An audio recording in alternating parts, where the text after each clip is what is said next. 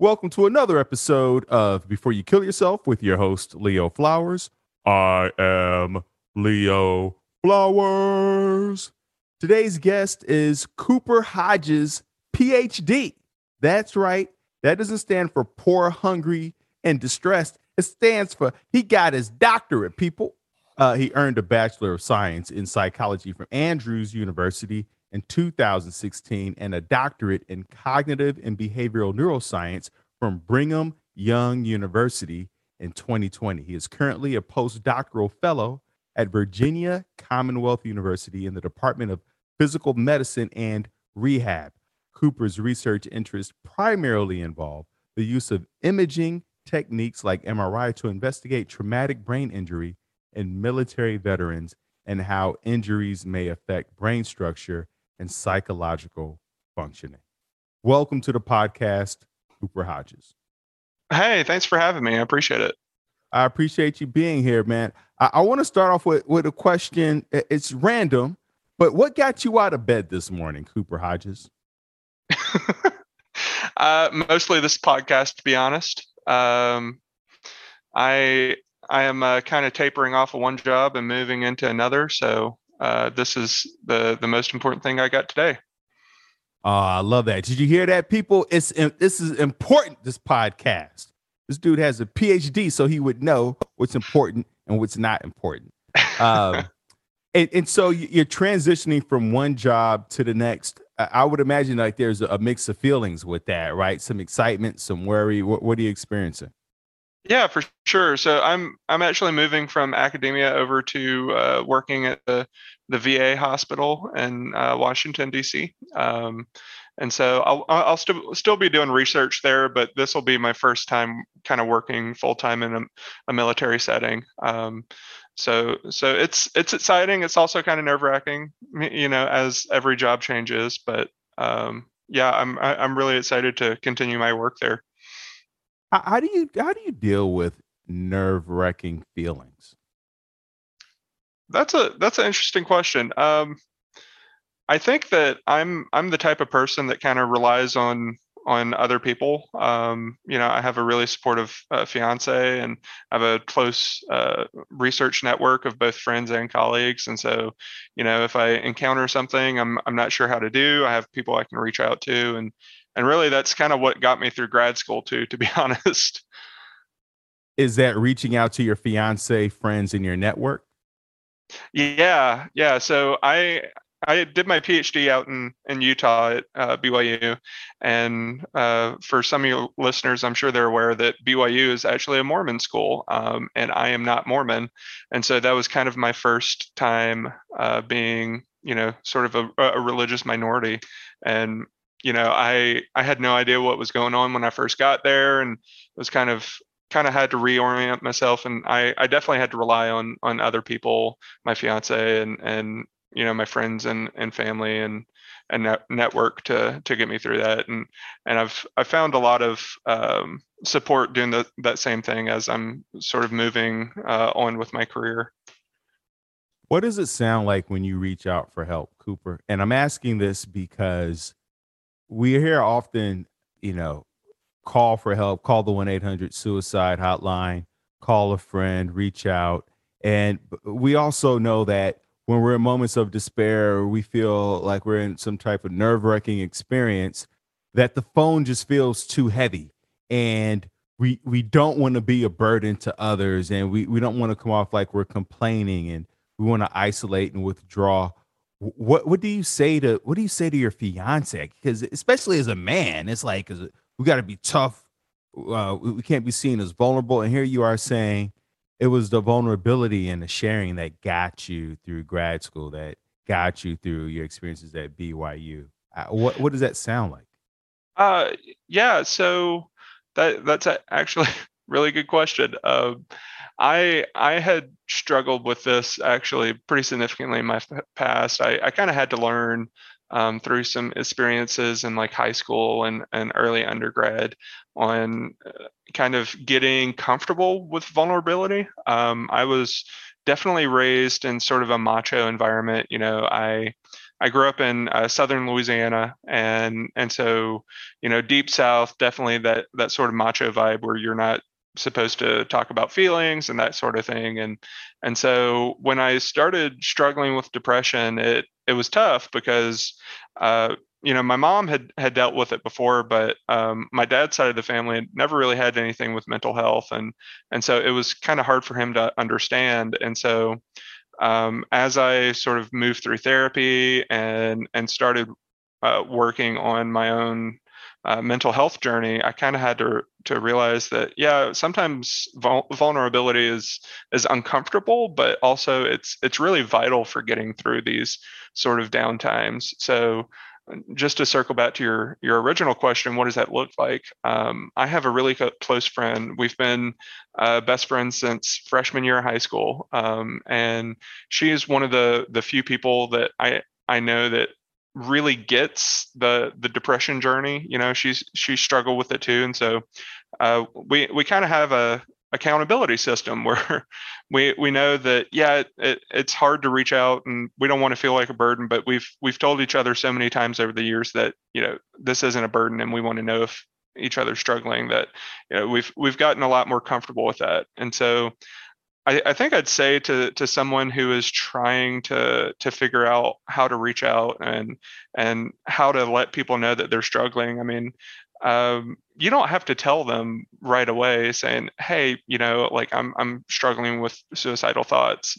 Like you can tell them, "Hey, I'm just having a tough time. Can we go for a drink?" and you know like or can we go get a cup of coffee or you know whatever sort of helps you get get out of that mindset um, I think that that's a, a, really important step. And and what we know from psychology actually is that uh, incremental steps are are the easiest to to achieve. So like when you're trying to lose weight, you know, you don't want to go cold turkey on on soda right away.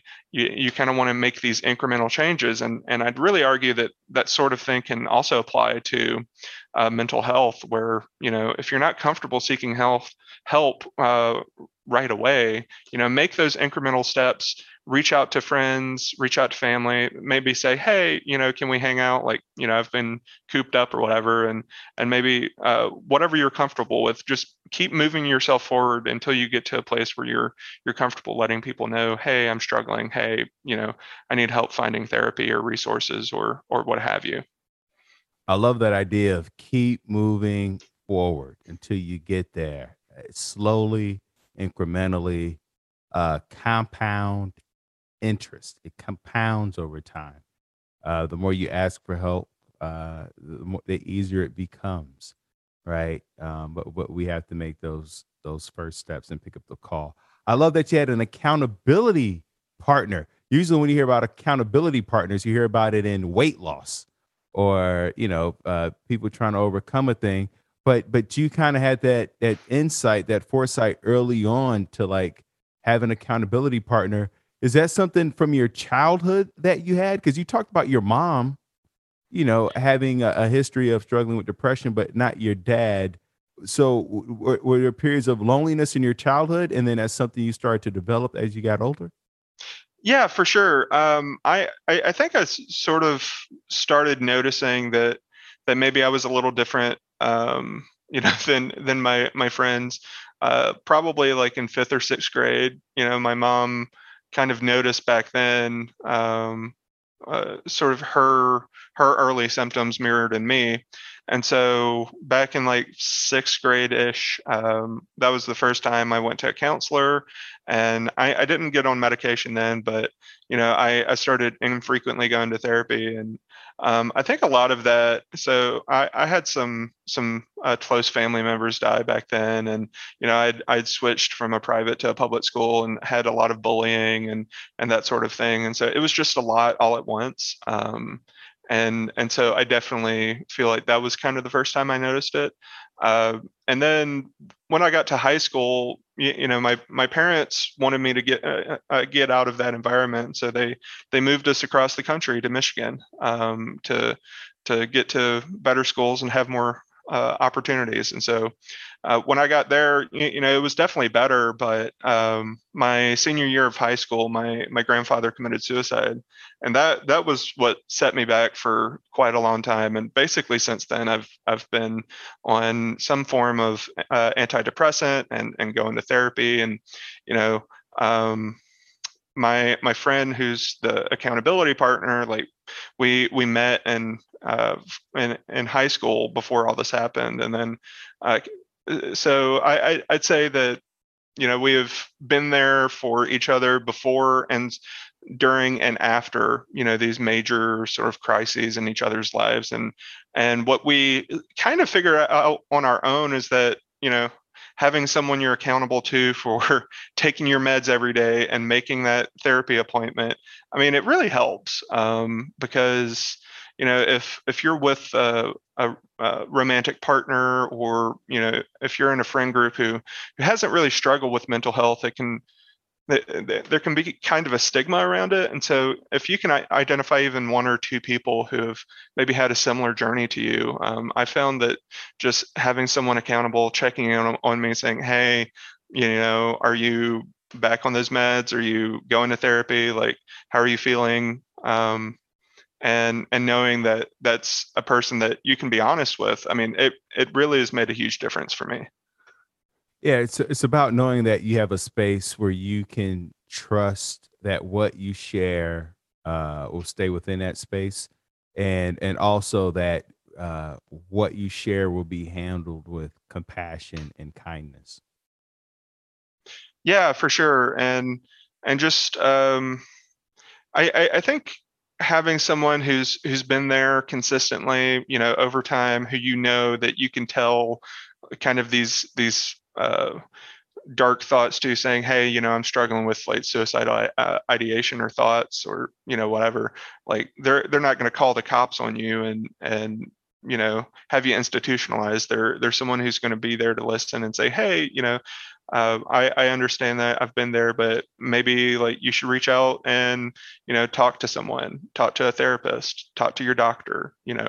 And so just just having someone you can sort of trust with the weight of that, I think was the biggest thing for me. Um, you know, I don't talk about my my mental health struggles with all of my friends. Uh, just just you know a select few that have been there and kind of get it. And so, um, one one way that I'd actually suggest maybe some of your listeners uh, finding these groups. So there's some some really excellent groups on Reddit um, for suicide prevention and and depression, um, and they they really have helped me. Um, you know, it's an anonymous forum where you can just kind of post your thoughts and and uh, see that you're not the only one struggling with this. Um, and you know, there's all kind of support groups out there uh, on and off Reddit that that you can turn to in a public or anonymous fashion, and you know, talk to someone. Um, and I, I, think that might be a good way to to go about it if. Uh, say someone doesn't have that that friend that they can turn to is, who has been in a similar situation um, that that really helped me too so, you know, I, I love that. It sounds like you've taken a multi pronged approach to your mental health, uh, where you're reaching out to your fiance, to your friends, your colleagues, you have an accountability partner, and you're even going online. You're using the technology uh, and not just going online, but you're going online and seeking out groups and other uh, people who are uh, in the same place that you are emotionally or who have been through what you've been through and you found solace in uh, Reddit groups, and, and these are the Reddit groups are free online, right? Right, right. They're totally free. You just make an account.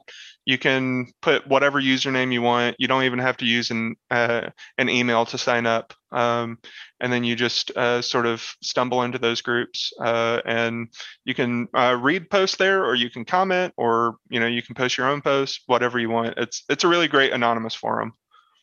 So when you're in that space and, and and and you there were times where you were thinking about ending your life and thinking about suicide, what is it when you look back that you really wanted? Um I I think or needed. That, yeah. Yeah.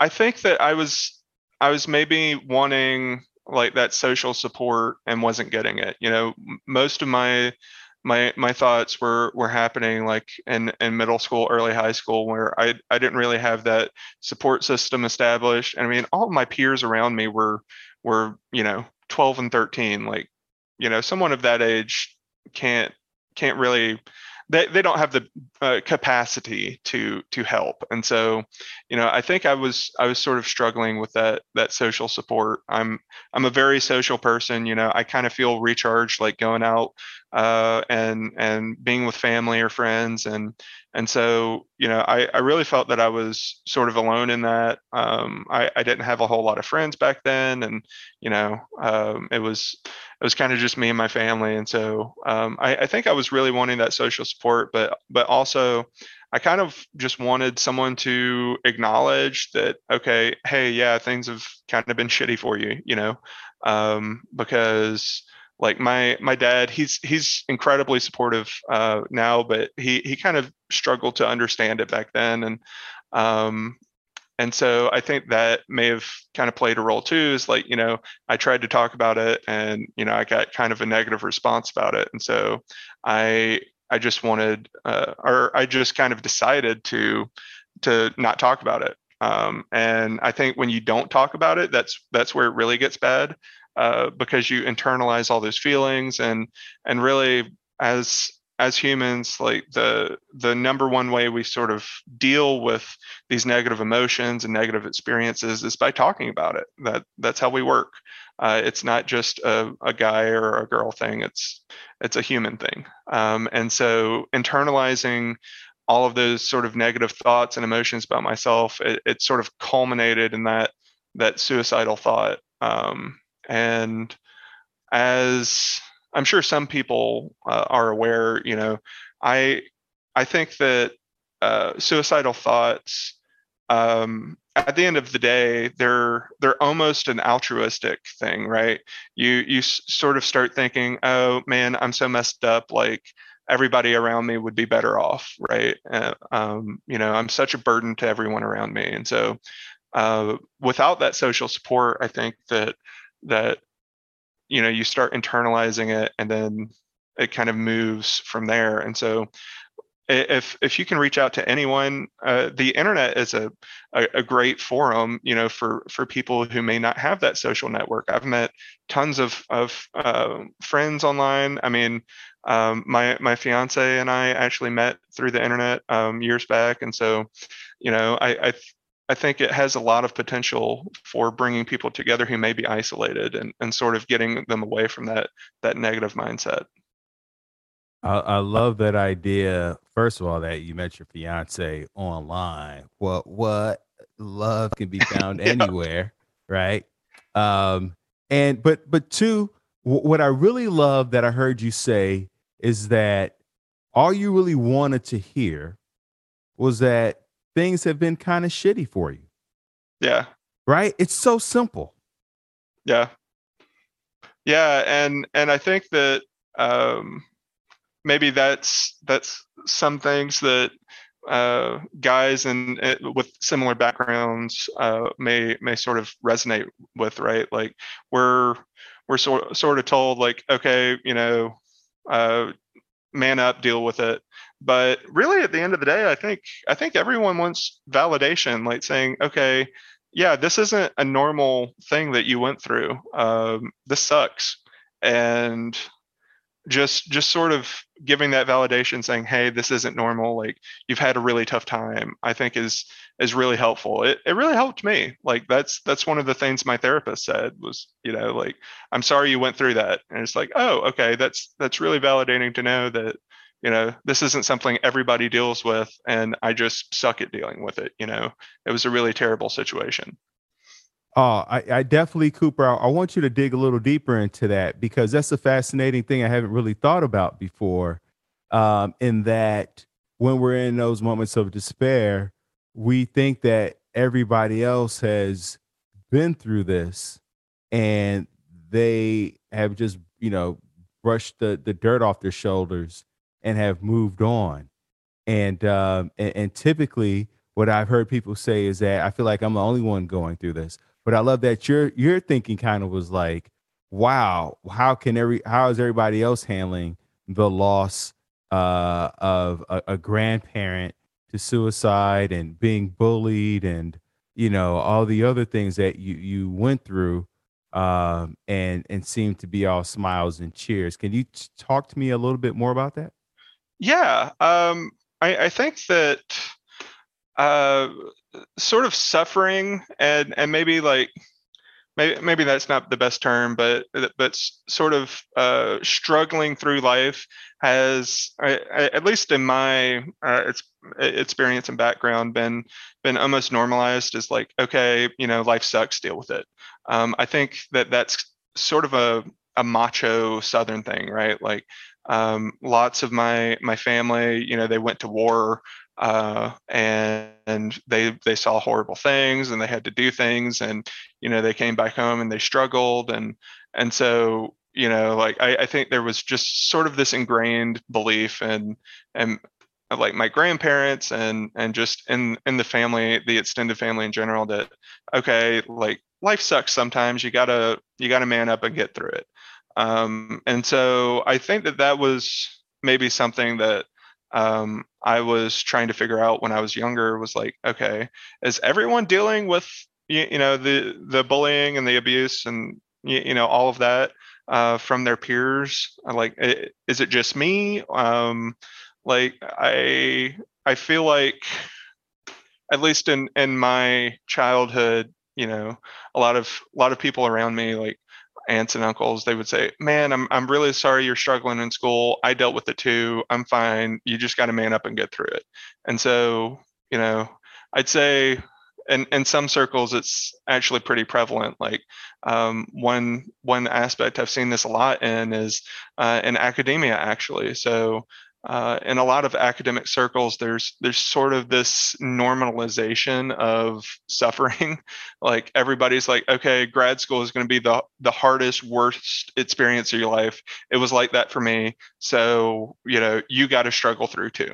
Um, and so I think that I sort of had to grapple with that again, not just in my childhood, but in my education, you know, where I, I was like, man, does does grad school suck this much for everybody, or is it just me?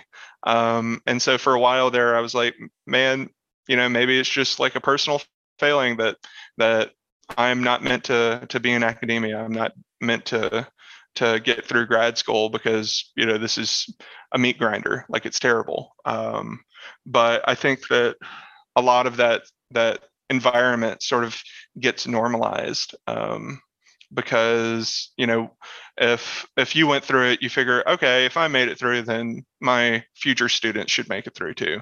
But really i think what we ought to be focusing on is maybe making it suck less for the people who come after us right?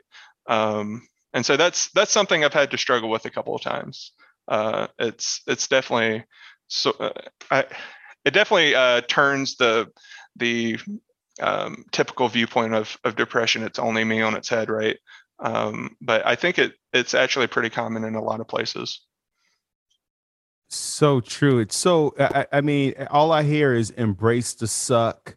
Uh, you know, grind it out. Um, you'll or or the uh the the belief that after this on the other side you'll be so grateful and so happy that uh right that you just put your head down and went through it and um it, it really is like not validating as we talked about earlier what i'm feeling right now. Like I, I, I may not make it to the other side if we can't address the wounds. I mean like if you had a physical wound if you're on a hike and you broke your leg on a hike nobody's going to be like well when you get to the end of the hike you're going to feel so much better. It's like right. no we're well, going to check on you right now Well, and and to go back to the the grad school thing, so uh, one thing a lot of people don't know is that uh, grad students, uh, both uh, like master's and PhD level students, uh, they experience uh, depression, anxiety, mental health problems at like two and a half times the rate that the rest of the population does, and uh, just when I was in grad school, we had like three or four students commit suicide while I was there in four years. And if you're having a suicide a year, uh, you, you know, maybe there's a problem. maybe there's a, something that we can do as an institution to to address this and i feel like a lot there's been a lot of failing um, at the institutional level to to address this problem right? Like um, one one thing that that was hard for me in grad school was you know just finding help because uh, the the attitude of the Mormon Church is that you know if you uh, are struggling with mental health problems, it's because you aren't faithful enough, and so uh, that that was something I struggled with as a as a non-Mormon guy at BYU. You know, I, I met lots of great people there, but but mental health wise, I mean, we were in the psychology department and we never talked about mental health, uh, like how to to maintain your mental health during grad school. We never talked about that kind of thing, and so I think that it, this is just one example, but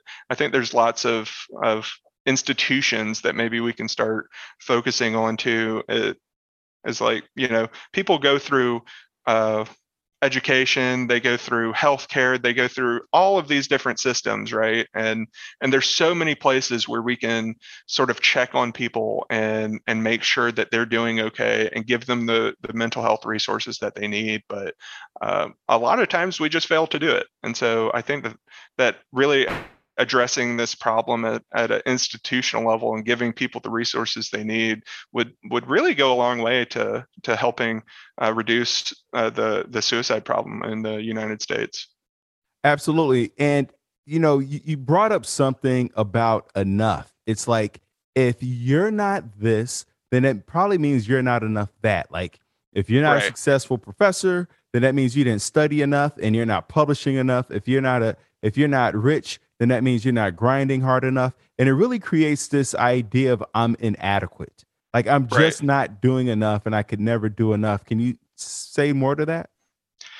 Yeah, I I think that uh, grad school was was definitely sort of the ringer in that aspect, right? Like, um, I guess for me, the the biggest thing was the the imposter syndrome when I got there. So uh, if if you're not fam- familiar with that term, essentially it's it's the idea that uh, you feel like you're an imposter, like you got to the place that you are because of a fluke.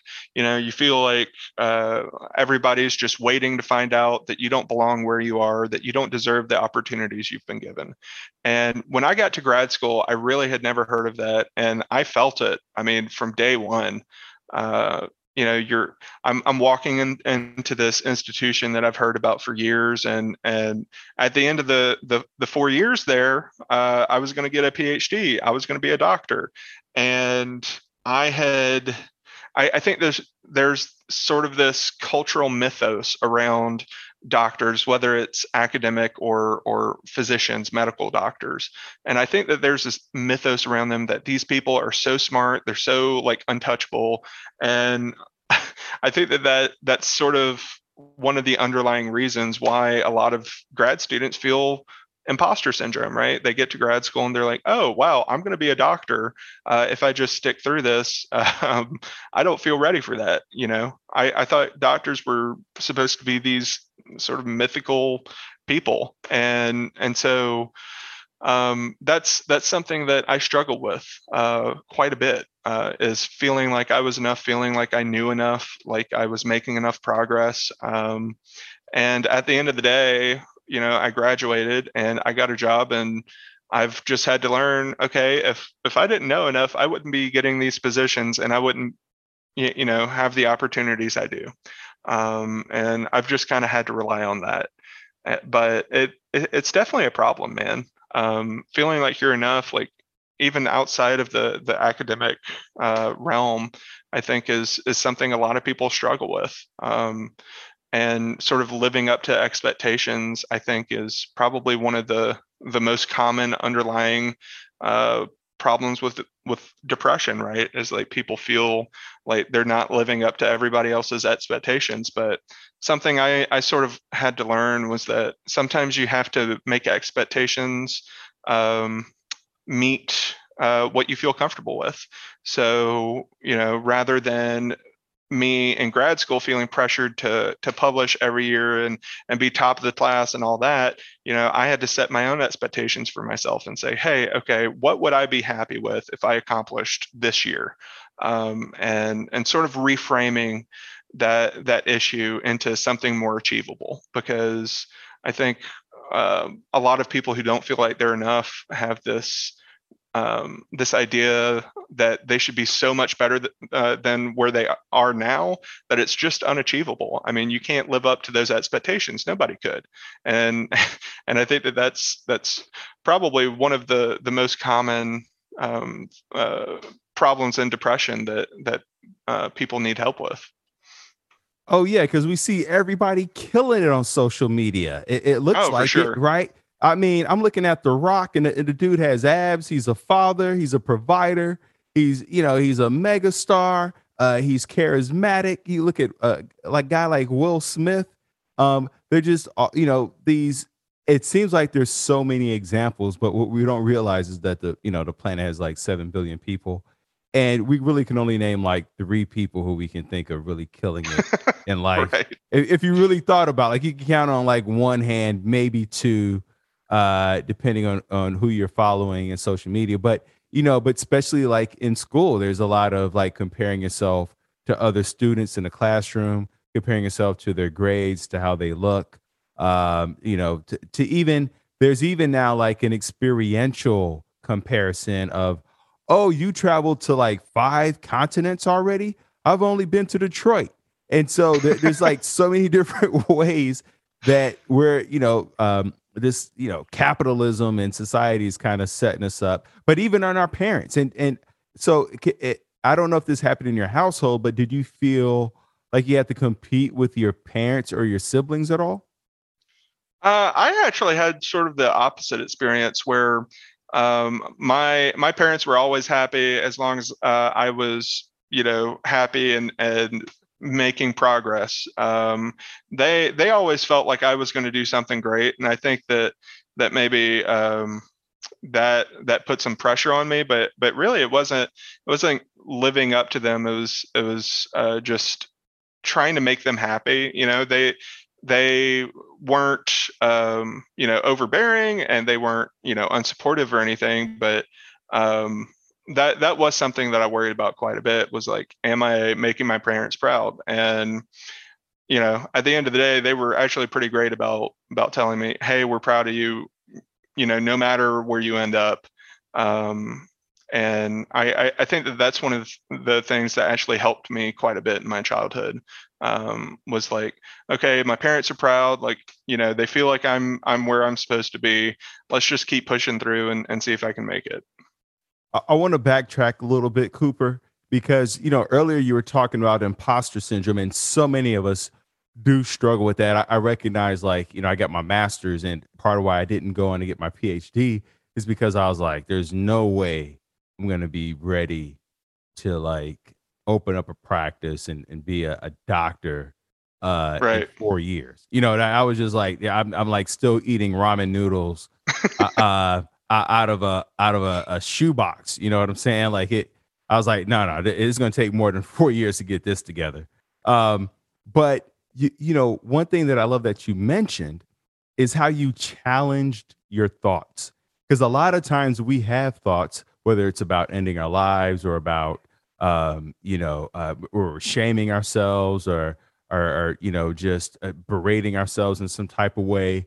And w- we don't challenge the thoughts. Can you talk to us more about the importance in how to challenge our thoughts?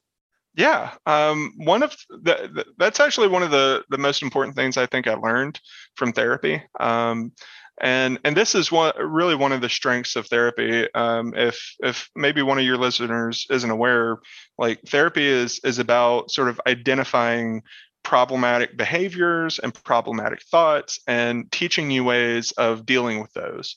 And so uh, one of the the first things that my therapist uh, told me uh, was she wanted me to just take a mental note of of the times per day that i was uh, sort of talking bad about myself like feeling down on myself like saying i'm not good enough you know that negative self talk right um, and it was uh, once I started paying attention to it, it was it was really problematic. I mean, it was happening, you know, a couple of times an hour, and uh, one of the things that I've really had to work on is just identifying when that happens and stopping myself and saying, okay, that's not true. Let's not do this. You know, I'm I'm good enough. I'm I'm in a job where I'm productive and you know my boss is happy. Like I and, and sort of um, maybe providing the counter narrative to to those negative thoughts, right? Like if you're saying I'm not good enough, uh, think about all the the things that prove that that's not true right like you're with uh, uh, if you have a partner you're with someone who who loves you and thinks you are good enough um, if you're in a job you know obviously your employer thinks that you're good enough um, so sort of providing and thinking about that that counter narrative to those negative thoughts has really helped me um, because I, I think that self-talk is something that we don't really uh, talk about a lot in society. And and once I sort of started to identify those instances of that happening, I mean, it it really made me aware of how much I was doing it, and just sort of focusing on uh, giving myself some room to breathe. I think um, was really one of the biggest steps in in my mental health journey. I love that. How to give yourself room to breathe. Besides challenging your thoughts, uh, you, you know, uh, uh well, first before we get into giving yourself room to breathe it sounds like the first step was awareness of being i think because a lot of times i think we underestimate how often that voice is so negative and berating and uh, and shaming of ourselves. And so like you said you were surprised at how frequently and not and not just by the frequency but by what you were saying to yourself. After we right. become aware what, what's the next step so so this is where therapy is helpful and you know i'm not a clinical psychologist i'm a research psychologist so you know i don't want to tell people that this is what you do to to to fix this but at least in my own journey um, i think that once i became aware of that i started um, trying to think about my positive aspects. So, uh, one thing that my therapist had me do was uh, download this app. It's called Three Good Things. And uh, at the end of the day, it'll send you a reminder. You just uh, type in three good things that happened today. Um, and it, it may seem a little juvenile, but um, actually just trying to, to come up with those like really highlighted for me the negative mindset I was in. I mean, I the the first few weeks I was doing this, I could not for the life of me think of three good things. You know, if I could only come up with one or two, I settled for that.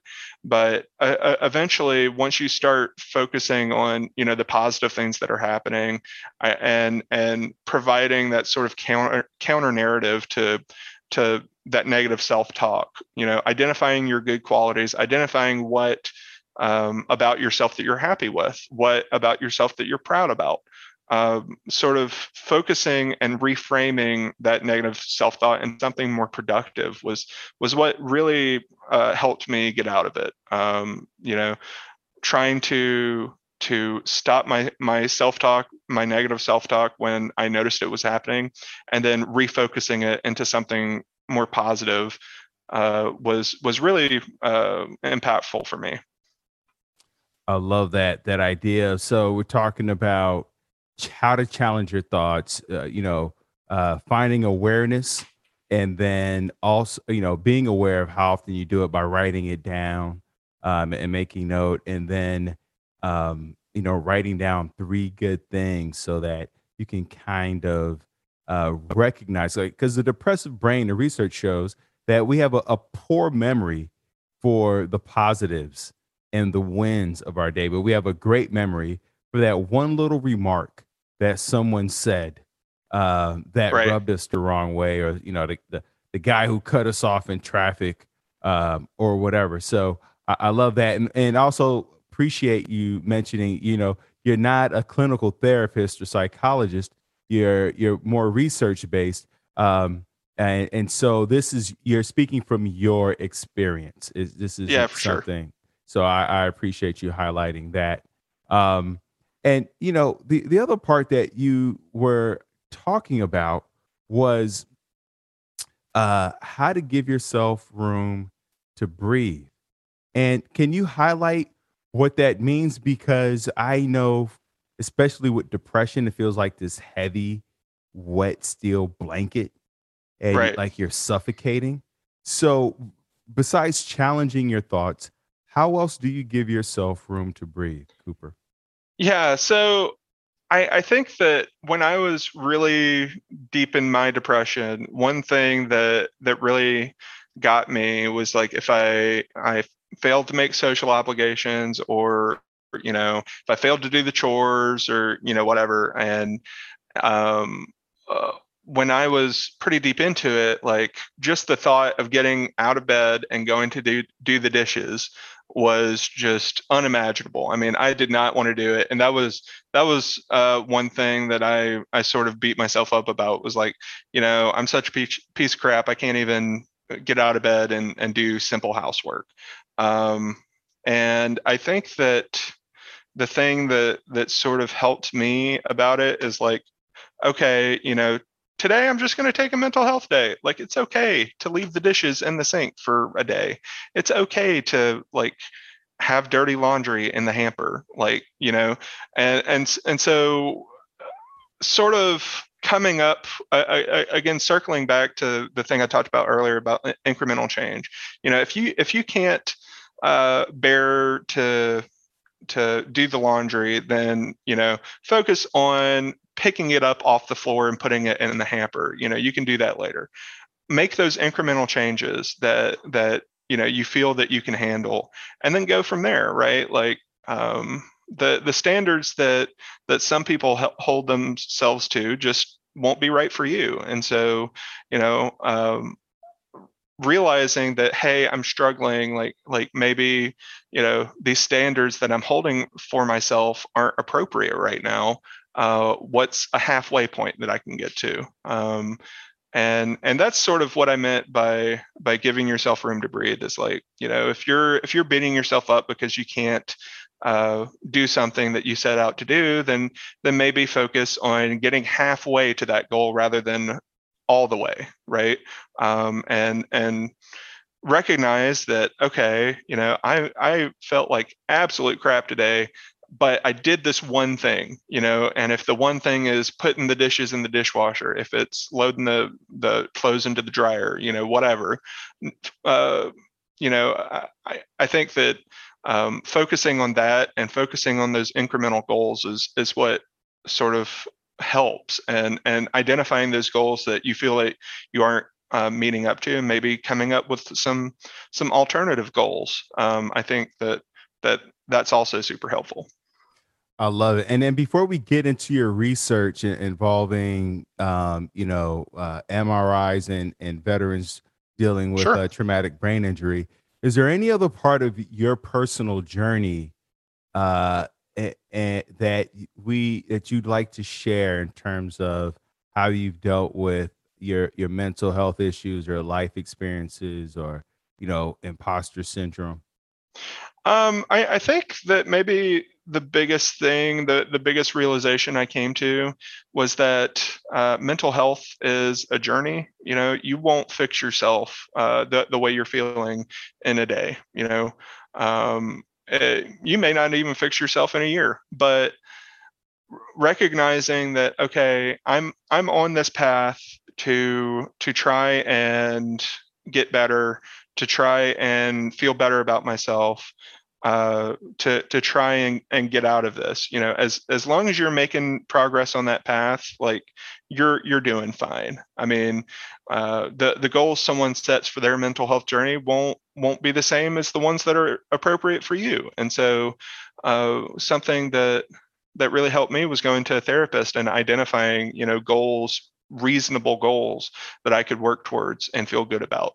Um, and I would just you know really encourage people to to consider that as they move forward I, I love that. And so, first of all, congratulate. I said first of all, like we just started talking, but um, but uh, you know, to switch gears a little bit, congratulations on your new job at the VA hospital in uh, DC.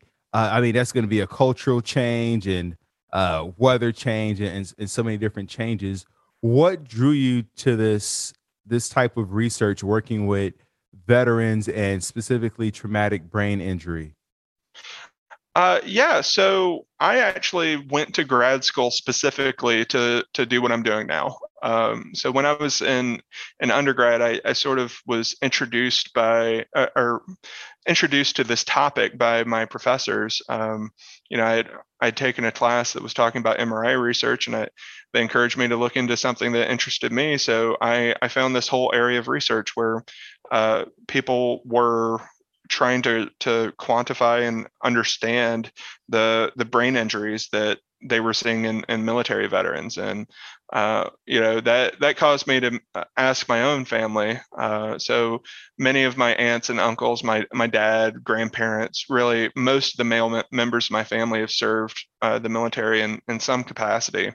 And so uh, asking them about their experiences and and sort of understanding that there was a huge need for research in this area was what uh, got me into it. And and so i'm i feel really lucky to to be moving into the the place finally that uh, i worked you know for the better part of a decade to be. Um, and at the va there i'll be working on maybe some treatments that we can use to to treat uh, symptoms of uh, brain injury in the military. But um, one of the the statistics I came across that really sort of jarred me in my um, in my own research uh, between 2011 or, or, sorry 2000 and 2012 there were 450,000 veterans uh, who sustained a brain injury. Um, and that's from the the Department of Defense.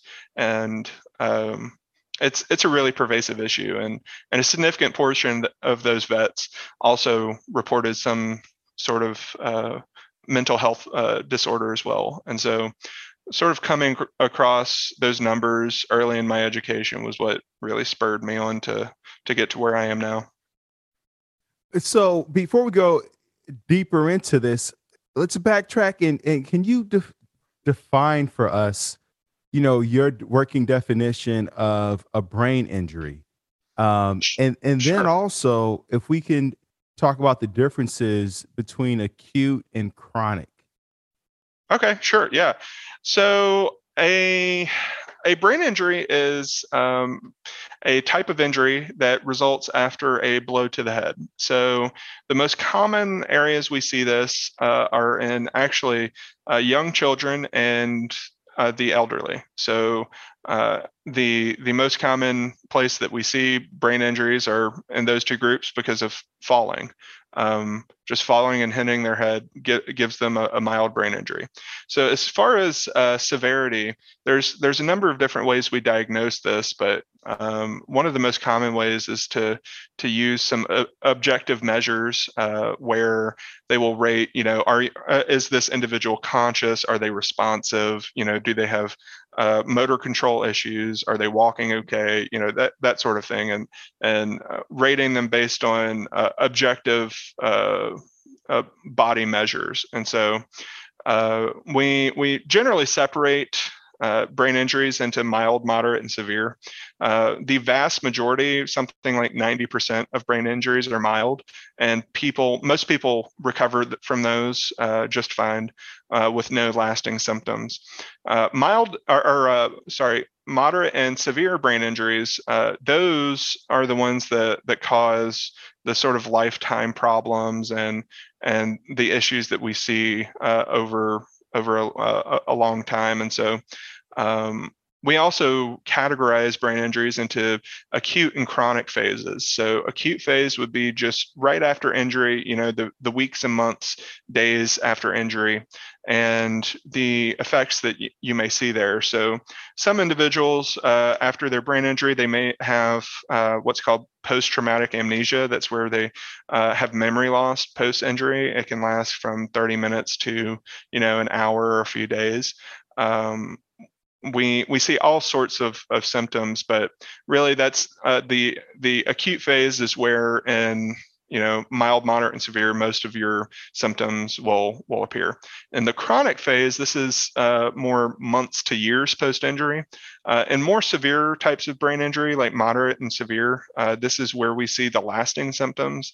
Uh, most mild injuries don't don't last into the chronic phase. They they usually resolve within a few months 90 days or so. Um, but that that's sort of a broad overview of how how we um, identify and and uh, classify brain injury.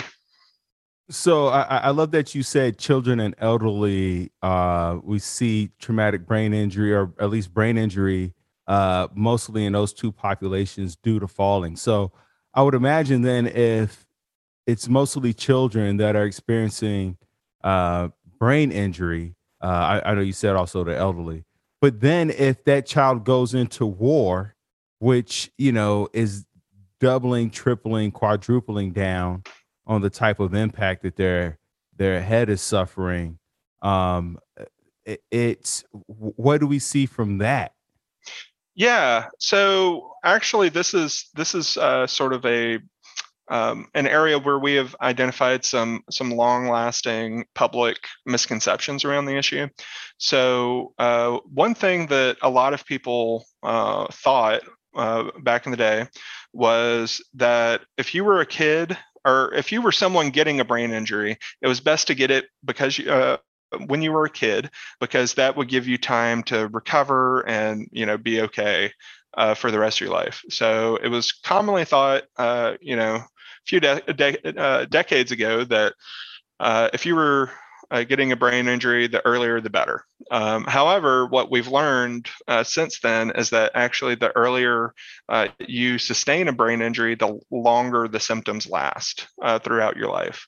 So what we see is is kids with moderate and severe injuries, not not so much for mild, but but definitely for moderate and severe injuries, we see that um, you know the the more severe the injury and the younger they are, the the longer uh, these symptoms last, um, and and that could be memory problems, attention problems, um, balance, gait problems, you know, stuff like that.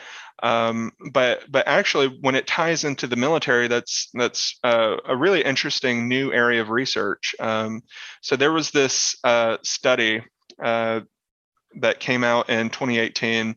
It, it looked at 39,000 military veterans, and it found that 60% of those those vets um, had at least one adverse uh, childhood experience, and a lot of those experiences are sort of domestic abuse, where a child may sustain a brain injury. Um, and they found that that these adverse childhood experiences were actually significantly associated with um, increased risk of uh, mental health problems and later incarceration. Um, and so we really do see that that childhood experiences um, can play into sort of the mental health um, and behavioral problems, and you know all of the the different uh, facets of uh, uh, military health. And so one thing that we've been trying to to push in the field is you know greater awareness among parents and and athletic coaches and physicians about um, the dangers of, of brain injury as uh, as a child. So, if you could wave a magic wand in terms of the treatment of our our veterans with traumatic brain injury, uh, what would you? What would be the one thing you would add or subtract yeah, uh, that's actually a really tough question. Um, it is. I, I know. I know. That's not so. Man, honestly, I I don't think that there's one individual thing that that I could identify that you know subtracting would help them or or adding this would help them. Um, one of the things that has emerged from military research is that there are so many factors that play into to military health. So childhood experiences, um, uh, mental health uh, factors. So if they have pre-existing conditions like uh, depression, anxiety, you know that kind of thing, that can play a role. Uh, health, uh, just general physical health, can p- play a role. Um, health history. So, thing have they uh, been a, a, smoker? Have they uh, been, you know, heavily using alcohol? That sort of thing. That can play a role. I mean, there there are so many different things that play into uh, the outcomes from um, from brain injury in the military that it's really hard to identify one specific thing that that would would help them. Um, I think maybe though that I don't know if this answers your question, but maybe one thing that I I would change would be um, the rules in the military around uh, reporting th- these things. So so one thing that we see is that um, mental health problems, substance abuse, um, uh, brain injuries, uh, really, eh, really any serious health problems are very underreported in active duty, duty military because they are fearful of retaliation. So whether that's you know personal or uh, they're they're worried about okay if i report that i have pre-existing depression are they going to to force me out of the military um, you know, is that going to affect my career? Uh, that's that's one of the issues uh, with uh, domestic violence and and uh, intimate partner violence in the military. Actually, is that um, a lot of women just don't report sexual assault um, and violence because they're they're afraid of re- retaliation. So maybe maybe the thing I would change would be um, sort of the the rules and guidelines around uh, reporting these and and ensuring that you know if you have a pre-existing condition or a brain injury or something you know you won't be re- retaliated against for that or you know they'll find some role that that fits you better. Yeah it, the, the repercussions of, of sharing of like is this going to go on my record? Is this going to prevent me from being promoted? Is this going to affect my pay my family all those things are considered when uh, you know people think about going for help and, and getting help and uh, and so I, I, definitely would love to see that change. We see that with the with the police department and just other like you know government entities but I, I, you know for in a lot of workspaces but i also i also feel like I, you know i don't have the numbers but i feel like that culture is slowly changing like like the titanic hopefully it's, it's sooner right. than the titanic turned around but um yeah, yeah, and I think a lot of that is probably due to public perceptions of these issues changing. So, you know, um, as as we see uh, millennials and and Gen Xers and Gen Zs, uh, as we see these individuals getting older, we, I, I mean, we've we've noticed that people want more accountability and they want you know people to to feel safe in their work environments and and you know this is kind of what in my opinion, is underlying the whole Me Too movement. Like we want safe uh, spaces for women, right? Um, and so I think that the tolerance for for abuse and retaliation and, and that sort of thing is is dropping. And so fingers crossed, maybe you know in the future we'll see that also uh, come to the mil- military. I love that. And, and, so, you know, we talked about what traumatic brain injury is, and, and we also uh, can you share with us like some of the symptoms? Because I think a lot of times people aren't aware that they have some type of traumatic brain injury. Because once again, it goes back to just embracing the suck, and I can get over this, and I'll take sure. a couple Tylenol, or you know, uh, I'll sleep it off. Sure. So uh, in most cases, we we see some common symptoms in individuals with brain injury. So, the the common screener questions we ask are: uh, Have you ever hit your head and uh, lost consciousness? Have you had disorientation? Have you um, had loss of memory, visual problems, uh, that sort of thing.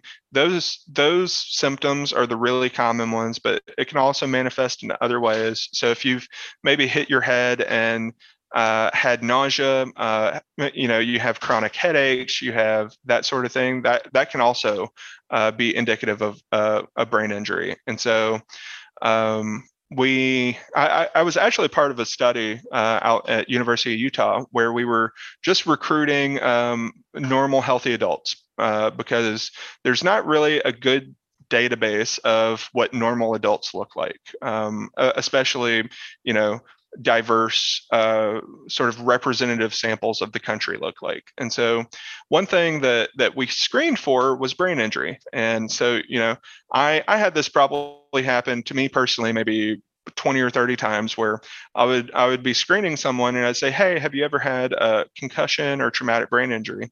And the person would say no. And then, you know, I would obviously follow up and say, "Okay, so you've never hit your head and lost consciousness, maybe uh, had blurry vision, uh, loss of memory, uh, loss of consciousness, disorientation." And that they'd be like, "Oh, yeah, actually I have uh, had that. You know, I was in a car accident uh, or, you know, whatever." And so I think a lot of people don't realize maybe that they've had these concussions.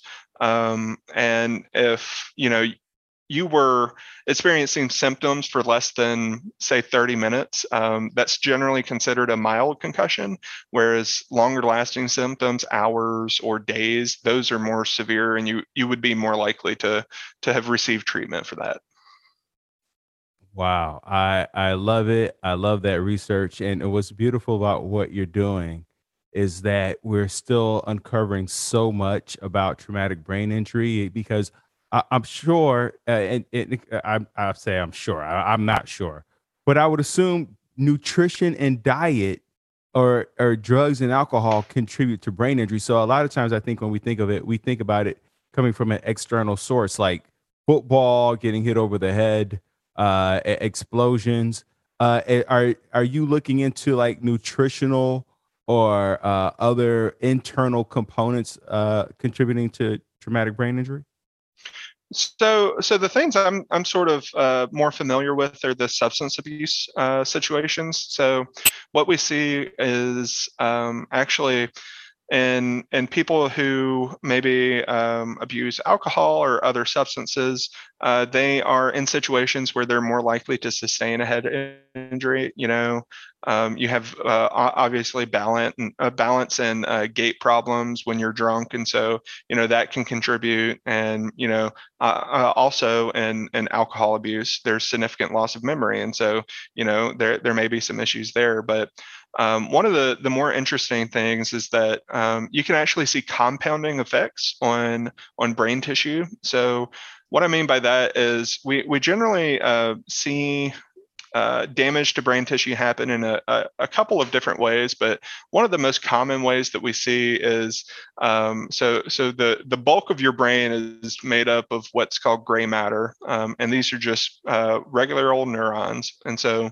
uh, we we actually measure the volume of gray matter um, in normal people and then compare it to people with brain injury, and we see that okay, uh, you have less brain volume um, when you have had a traumatic brain injury, uh, presumably because you know your brain tissue gets injured and those cells die off, and you know there's some reorganization happening. Um, but what's interesting is that when you also when you have had a history of brain injury plus a history of substance abuse, whether that's uh, opioid or um, cannabis or alcohol or you, you, know what have you, when you have a, a, a serious history of substance abuse, um, you actually see compounding effects, and you have less gray matter than you would when you have both of those things uh, if you had just had a brain injury. Um, and so those sort of lifestyle uh, um, health factors definitely play a role.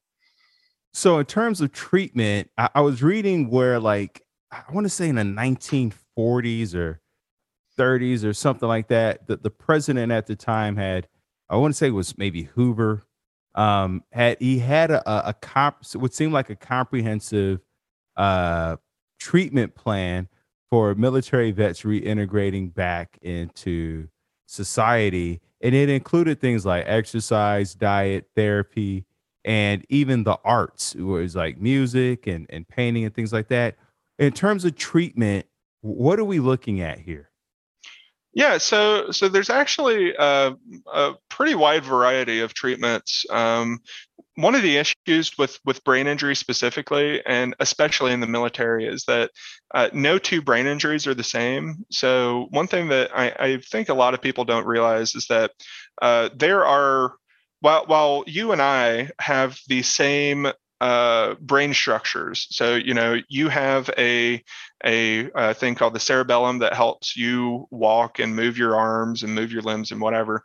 And I also have that, but ours will be significantly different from one another um, because of individual factors. And in addition to that, um, the internal structure of the skull can vary pretty significantly uh, between people. So, you know, you may have more rough spots on the in- interior of your skull than I do. And so, if you get hit in the head, you know, those rough spots may be more likely to to damage your brain tissue than it would in me, right? And so, uh, all of these individual differences uh, really play a significant role, um, and it, it, ends up making no two brain injuries are the same. And because no two brain injuries are the same, you can't really standardize treatment for everyone. You can't say, okay, this treatment will work for everyone with a brain injury, like you can with, you know, say high cholesterol.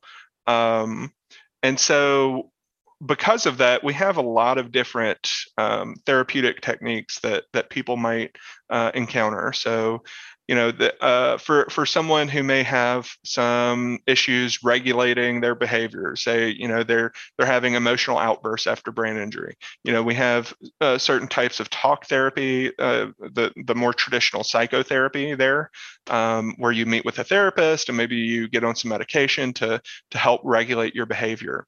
Um, but there's also some some new and emerging techniques. So um, if you have had uh, maybe a, a, more serious form of injury, um, or if you have a comorbid factor, so if you have brain injury plus, you know, say PTSD, um, there are some treatments that are specifically designed for that. So one of the ones we see for uh, PTSD plus brain injury um, is actually this this form of exposure therapy called uh, virtual reality uh, exposure therapy, and this is used uh, by researchers and clinicians to sort of um, replicate the environment in which someone was injured and it, it sort of desensitizes them to that experience and that is what helps them with uh, the the PTSD symptoms um, and then the the movement and the coordination and all that can also help with the the brain injury symptoms. And so uh, there's there's a lot of sort of emerging therapies out there um, that that people may run into. And I'd actually suggest uh, anyone who's interested in learning more about this, there's a really great organization called Brainline, and they have a uh, section of their website called the Treatment Hub. And there you can find a list of really common uh, treatments that people use for brain injury and PTSD. And it'll explain in common lang- language what the treatment is, how it works, what the evidence for it is. And I think that that is a great way for for anyone who may be interested to to sort of get familiar with um, all the different techniques that are out there. I, I love it. Uh, Cooper, this has been extremely illuminating, and, and I know you took a lot of notes. Is there anything that any stats you want to share, any stories you want to tell? Is there anything that we haven't talked about that you think would be of value to our listeners?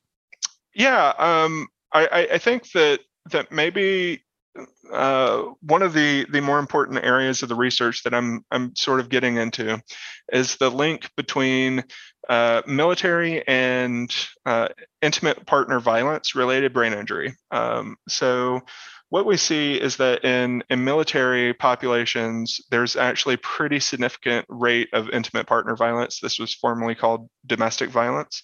Um, and one of the issues with intimate partner violence is that it's it's pretty understudied at this point. Uh, really, only within the past five, six, seven years or so has this area of research taken off. But but one of the the things that we've become aware of is that um, intimate partner violence actually carries a pretty significant risk for uh, brain injury, uh, in addition to other factors like PTSD and anxiety. Um, one of the things we're finding is that uh, women in uh, abusive relationships often uh, have experiences where their partner's hitting them in the head or they're thrown against a wall where they hit their head, and that can cause uh, some undiagnosed brain injury. But also, we're finding that um, strangulation, so non fatal strangulation, where maybe a partner puts his hands around your throat, that can cut off uh, oxygen, uh, oxygen to your brain and actually cause uh, brain injuries as well. And what a lot of people don't realize is that uh, this is uh, so common. Um, I, I'm I'm just going to talk about a study here. So there was a a study um, of 411 uh, female veterans. So this was in uh, 2017 uh, in Comprehensive Psychiatry, the journal, and they found that 28% of those 411 women met uh, criteria for uh, intimate partner violence-related brain injury. Um, and 12% of those women met the criteria and had current symptoms. And after adjusting for race, uh, income, and uh, the number of times uh, they experienced uh, uh, violence in the past year, women with uh, intimate partner violence related TBI or brain injury were six times as more likely to have also meet criteria for PTSD than those without.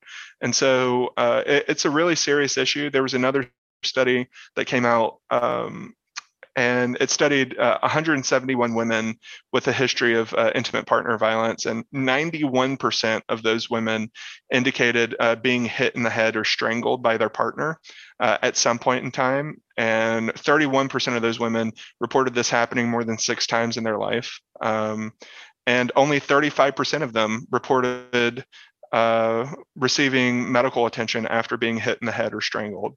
Um, and so there, there's a, a severe lack of awareness um, among both uh, victims um, and actually uh, service providers. So uh, there was a study in 2018 uh, that that reviewed uh, or surveyed 68 different uh, healthcare providers that that uh, provided for victims of intimate partner violence, and uh, they found that 84% of those agencies had no specific brain injury training. Uh, and only 5% of, of those agencies thought that a, a significant portion of their clients could even have a, a brain injury. Um, and so I think we have a long way to go, but but one one of the drums I really like to beat is that um, you know this is this is a, a issue. You know, women should be aware that that if they or someone they know uh, is in a um, uh, violent relationship, you know, these are risk factors. And this isn't only for women. You know, uh, uh, some of these studies are also finding this in men. Uh, it's just that you know women are more commonly uh, in the the victims of these um, violent relationships. And so uh, there's a lot of crossover between uh, intimate partner violence research and, and military research. And uh, I just wanted to, to sort of talk about that and, and make people aware that, that this is something that we're still finding more about. But uh, if you're concerned, you should definitely reach out to um, maybe your doctor or a therapist and, and bring, bring this up. Thank you so much, Cooper, for, for illuminating us uh, on, on that information and those stats. I mean, the, those are things that we really don't think about is the, the, the brain injury uh, that because it's it's unseen. It's like depression. Um, right. it's you know because it's unseen we really don't discuss it and, and it's hard for us to see the effects of it and how much that can show up in our behaviors and and why we are responding or really reacting uh, the way we are in certain situations. Um, you know right. with you, you got so much on your plate right now and you have a fiance when's the wedding? It's uh next april. Wow congratulations. Yeah thank you.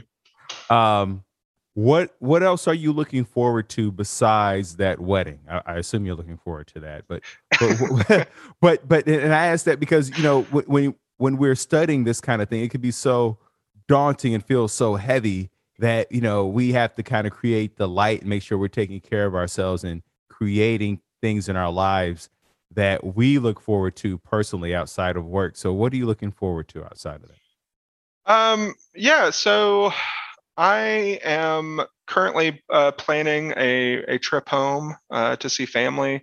Um, I try and, and see family and friends, you know, at least once every couple of months or or a couple of times a year. And um, I, I, I, sort of focus on that to to get me through the the tough times with research and um, I'm I've got this new job starting, and uh, I, I'm I'm really excited about that. I'll be using some some new treatments to to see if we can treat people with brain injury, and um, yeah, and I am actually pretty excited about uh, about some some music uh, concerts coming up. Um, I I live in a pre- pretty great music area, so I I go to a lot of concerts, and um, yeah, I've got I've got quite a few things to look forward to. Uh, okay, and then what? All right, so first of all, I need to know what kind of music, or give us like one artist or playlist that you enjoy, uh, and then uh, and, and anything that you're reading for fun or have read that you really enjoyed and would like to share. Oh yeah, so um, I, I I think my my repeat artist right now is uh, Nathaniel Rateliff and the Night Sweats. Um, they did a really great uh, NPR Tiny Desk. Um, would highly recommend.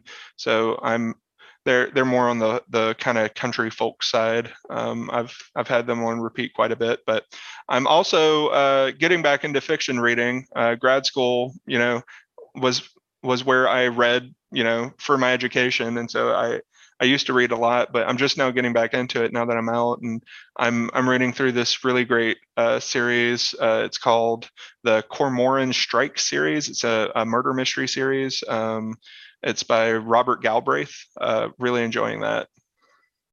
Did you say Co-Mormon murder? Cor- uh, yeah, it's a weird name. It's C O R M O R A N Cormoran Strike. Oh, got you, got you. Yeah. Right on. Um, yeah. And then last question, I like to ask this of all my guests because always imagine there's one person listening in who may be on the precipice of wanting to end their life.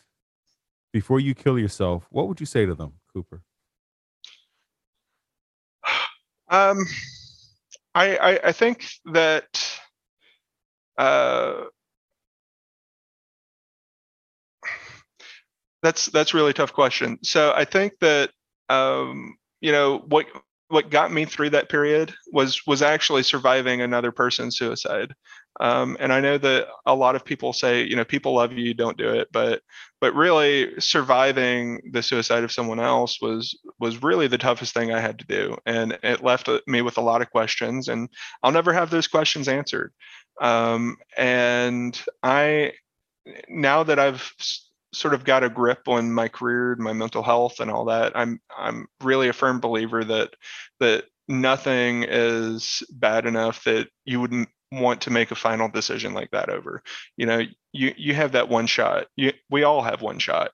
And um, i think that as bad as it may seem there's a light at the end of the tunnel but you you sort of have to be the person to unfortunately you know um, it would be great if if your family or friends could do it for you but you have to be the person to to take that initiative and and make that first reach out for for help. Um, and it's a hard step but i think in the end it's it's um, a lot more it'll benefit you a lot more and the people around you a lot more than than suicide ever will. And then last statement, where can people find you, reach out to you, connect with you? Yeah, so I'm uh, on Twitter. Uh, my my handle is Cooper underscore underscore Hodges, uh, and I'm pretty responsive on there. I'm at Cooper Hodges on Instagram, um, and I'm also on uh, ResearchGate at Cooper Hodges. So um, would would uh, be happy to answer any questions your listeners have about brain injury. Thank you so much, Cooper. Thank you so much, listeners, for tuning in. Remember, this podcast is not a substitute for you calling to get help or going to get help. Call the 1 800 SUICIDE or 1 800 273 TALK or the million of other resources, phone numbers, chats, groups that are listed in each and every single one of the show notes. We remember we have international phone lines. If you're in Sri Lanka, if you're in Budapest, if you're uh, where in the, if you're up there with Santa Claus, there is a hotline for you. There's somebody that you can reach out and talk to. Call a friend, call an enemy. You can always go to thrivewithleo.com for one-on-one coaching with yours truly. Let's get to tomorrow together. Thank you so much, Cooper. Yeah, thanks for having me. I appreciate it.